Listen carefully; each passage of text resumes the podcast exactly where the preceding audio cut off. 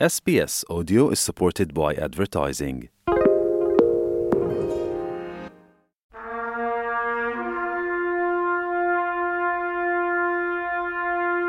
British സാമ്രാജ്യത്തിൽ നിന്ന് India സ്വാതന്ത്ര്യം നേടിയപ്പോൾ ആദ്യമായി ഒരു പൊതുസ്ഥലത്ത് ആഘോഷം സംഘടിപ്പിച്ചത് ഓസ്ട്രേലിയയിലായിരുന്നു എന്ന് അറിയാമോ ആയിരത്തി തൊള്ളായിരത്തി നാൽപ്പത്തിയേഴിൽ ഓസ്ട്രേലിയൻ സർക്കാരും മാധ്യമങ്ങളുമൊക്കെ എങ്ങനെയാണ് ഇന്ത്യയുടെ സ്വാതന്ത്ര്യത്തെ സ്വീകരിച്ചത് എന്ന കാര്യമാണ് എസ് ബി എസ് മലയാളം ഈ പോഡ്കാസ്റ്റിൽ പരിശോധിക്കുന്നത്.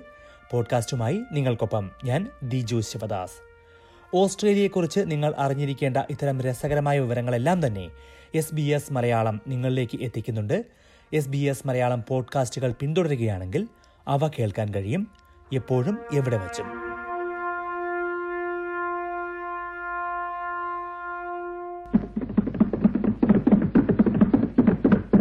Long years ago, we made a tryst with destiny, and now the time comes when we ആയിരത്തി തൊള്ളായിരത്തി നാൽപ്പത്തിയേഴ് ഓഗസ്റ്റ് പതിനാല്. സമയം അർദ്ധരാത്രിയോടടുക്കുന്നു ഇരുപതാം നൂറ്റാണ്ടിലെ ഏറ്റവും പ്രശസ്തമായ പ്രസംഗങ്ങളിലൊന്നിന് സാക്ഷ്യം വഹിക്കുകയായിരുന്നു ഇന്ത്യയിലെ ഭരണഘടനാ അസംബ്ലി അന്ന്. ഇന്ത്യയുടെ സ്വാതന്ത്ര്യം പ്രഖ്യാപിക്കുന്നതിന് തൊട്ടു മുൻപ് പണ്ഡിറ്റ് ജവഹർലാൽ നെഹ്റു നടത്തിയ ട്രസ്റ്റ് വിത്ത് ഡെസ്റ്റിനി എന്ന പ്രസംഗം At the stroke of the midnight hour, when the world sleeps, India will awake to life and freedom. അർദ്ധരാത്രിയിൽ ലോകമുറങ്ങുമ്പോൾ ഇന്ത്യ സ്വാതന്ത്ര്യത്തിലേക്കും വെളിച്ചത്തിലേക്കും ഉണർന്നെഴുന്നേൽക്കും എന്ന് പറഞ്ഞാണ് നെഹ്റു ഈ പ്രസംഗത്തിന്റെ ആഴങ്ങളിലേക്ക് കടക്കുന്നത് അന്ന് സ്വതന്ത്രമായി ഉറങ്ങിയ ഇന്ത്യ ഓഗസ്റ്റ് പതിനഞ്ചിന് പുലർച്ചെ ഉണർന്നെഴുന്നേൽക്കും മുമ്പ് തന്നെ ആഘോഷങ്ങൾ തുടങ്ങിയ രാജ്യമായിരുന്നു ഓസ്ട്രേലിയ. ഒരു പൊതുസ്ഥലത്ത് ആദ്യമായി സ്വതന്ത്ര ഇന്ത്യയുടെ ദേശീയ പതാക ഉയർത്തിയത് ഓസ്ട്രേലിയയിലാണെന്ന് എത്ര പേർക്കറിയാം? ഓസ്ട്രേലിയൻ തലസ്ഥാനമായ ക്യാൻബറയിലായിരുന്നു അത്. ഓസ്ട്രേലിയയിലേക്കുള്ള ആദ്യ Indian high commissioner sir Raghunath പരഞ്ച്പയുടെ ക്യാൻബറയിലെ ഔദ്യോഗിക വസതിയിലായിരുന്നു ഈ ചടങ്ങ്. ആയിരത്തി തൊള്ളായിരത്തി നാൽപ്പത്തിയേഴ് ജൂലൈ ഇരുപത്തിരണ്ടിന് തന്നെ ഭരണഘടനാ അസംബ്ലി ത്രിവർണ പതാകയെ ഇന്ത്യയുടെ ദേശീയ പതാകയായി അംഗീകരിച്ചിരുന്നു. സ്വാതന്ത്ര്യ പ്രഖ്യാപനത്തിന് തൊട്ടു പിന്നാലെ ഓഗസ്റ്റ് പതിനാലിന് അർദ്ധരാത്രിയിൽ ന്യൂഡൽഹിയിലെ കോൺസ്റ്റിറ്റ്യൂഷൻ ഹാളിലാണ് പതാക ആദ്യമായി ഉയർത്തിയത്. പിന്നീട് ഓഗസ്റ്റ് പതിനഞ്ചിന് രാവിലെ ഇന്ത്യൻ സമയം എട്ടരയ്ക്ക് രാഷ്ട്രപതി ഭവനിലെ ദർബാർ ഹാളിൽ പതാക ഉയർത്തിയതാണ് ഇന്ത്യയിലെ ആദ്യത്തെ പൊതുപരിപാടി.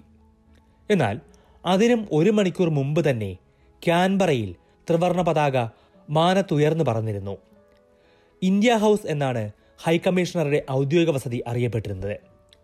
മുപ്പത്തിനാല് മഗ്ഗാവേ എന്ന വിലാസത്തിലുള്ള ഇന്ത്യ ഹൗസിൽ ക്യാൻബറ സമയം ഉച്ചയ്ക്ക് പന്ത്രണ്ട് മണിക്ക് സർ രഘുനാഥ് പരഞ്ജ്പേയി പതാക ഉയർത്തി. അതായത് ഇന്ത്യൻ സമയം രാവിലെ ഏഴരയ്ക്ക്. അന്നത്തെ ഓസ്ട്രേലിയൻ വിദേശകാര്യമന്ത്രി ഡോക്ടർ ഹെർബർട്ട് വി ഇവാറ്റ് ഉൾപ്പെടെ മുന്നൂറോളം വിശിഷ്ടാതിഥികളാണ് ഈ സ്വാതന്ത്ര്യദിനാഘോഷ ചടങ്ങിൽ പങ്കെടുത്തത്. ജയ് ഹിന്ദ് എന്ന വാക്കുകളോടെ പരഞ്ച്പേയി പതാക ഉയർത്തിയത് തൊട്ടടുത്ത ദിവസം ഓസ്ട്രേലിയൻ മാധ്യമങ്ങളിലെല്ലാം വാർത്തയായിരുന്നു. ഈ ചടങ്ങിന് വേണ്ടി ഇന്ത്യയിൽ നിന്ന് പ്രത്യേകം എത്തിച്ച പതാകയായിരുന്നു ക്യാൻബറയിൽ മാനത്തേക്ക് ഉയർന്നത്. ചടങ്ങിൽ പങ്കെടുത്ത എല്ലാ അതിഥികൾക്കും പതാകയുടെ ചെറുപതിപ്പ് നൽകിയ ഹൈക്കമ്മീഷണർ അതിലെ ത്രിവർണങ്ങളുടെ അർത്ഥവും വിശദീകരിച്ചു.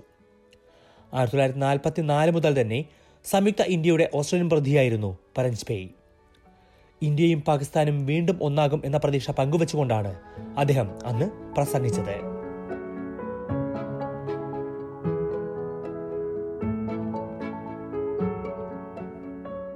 ഓഗസ്റ്റ് പതിനഞ്ചിലെയും പതിനാറിലെയും ഭൂരിഭാഗം ഓസ്ട്രേലിയൻ പത്രങ്ങളുടെയും ഒന്നാം പേജ് തലക്കെട്ടുകൾ ബ്രിട്ടീഷ് സാമ്രാജ്യത്തിന്റെ ഈ പരാജയം തന്നെയായിരുന്നു.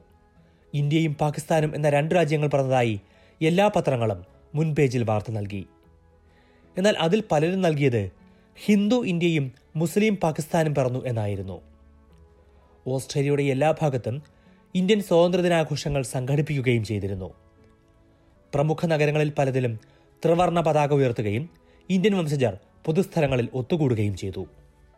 വരും കാലങ്ങളിൽ ശക്തമായ സൗഹൃദത്തിനായി രണ്ട് പുതിയ പങ്കാളികളെ കിട്ടിയിരിക്കുന്നു എന്ന സന്ദേശമാണ് മാധ്യമങ്ങളും കോളമിസ്റ്റുകളുമെല്ലാം അന്ന് പങ്കുവച്ചത്.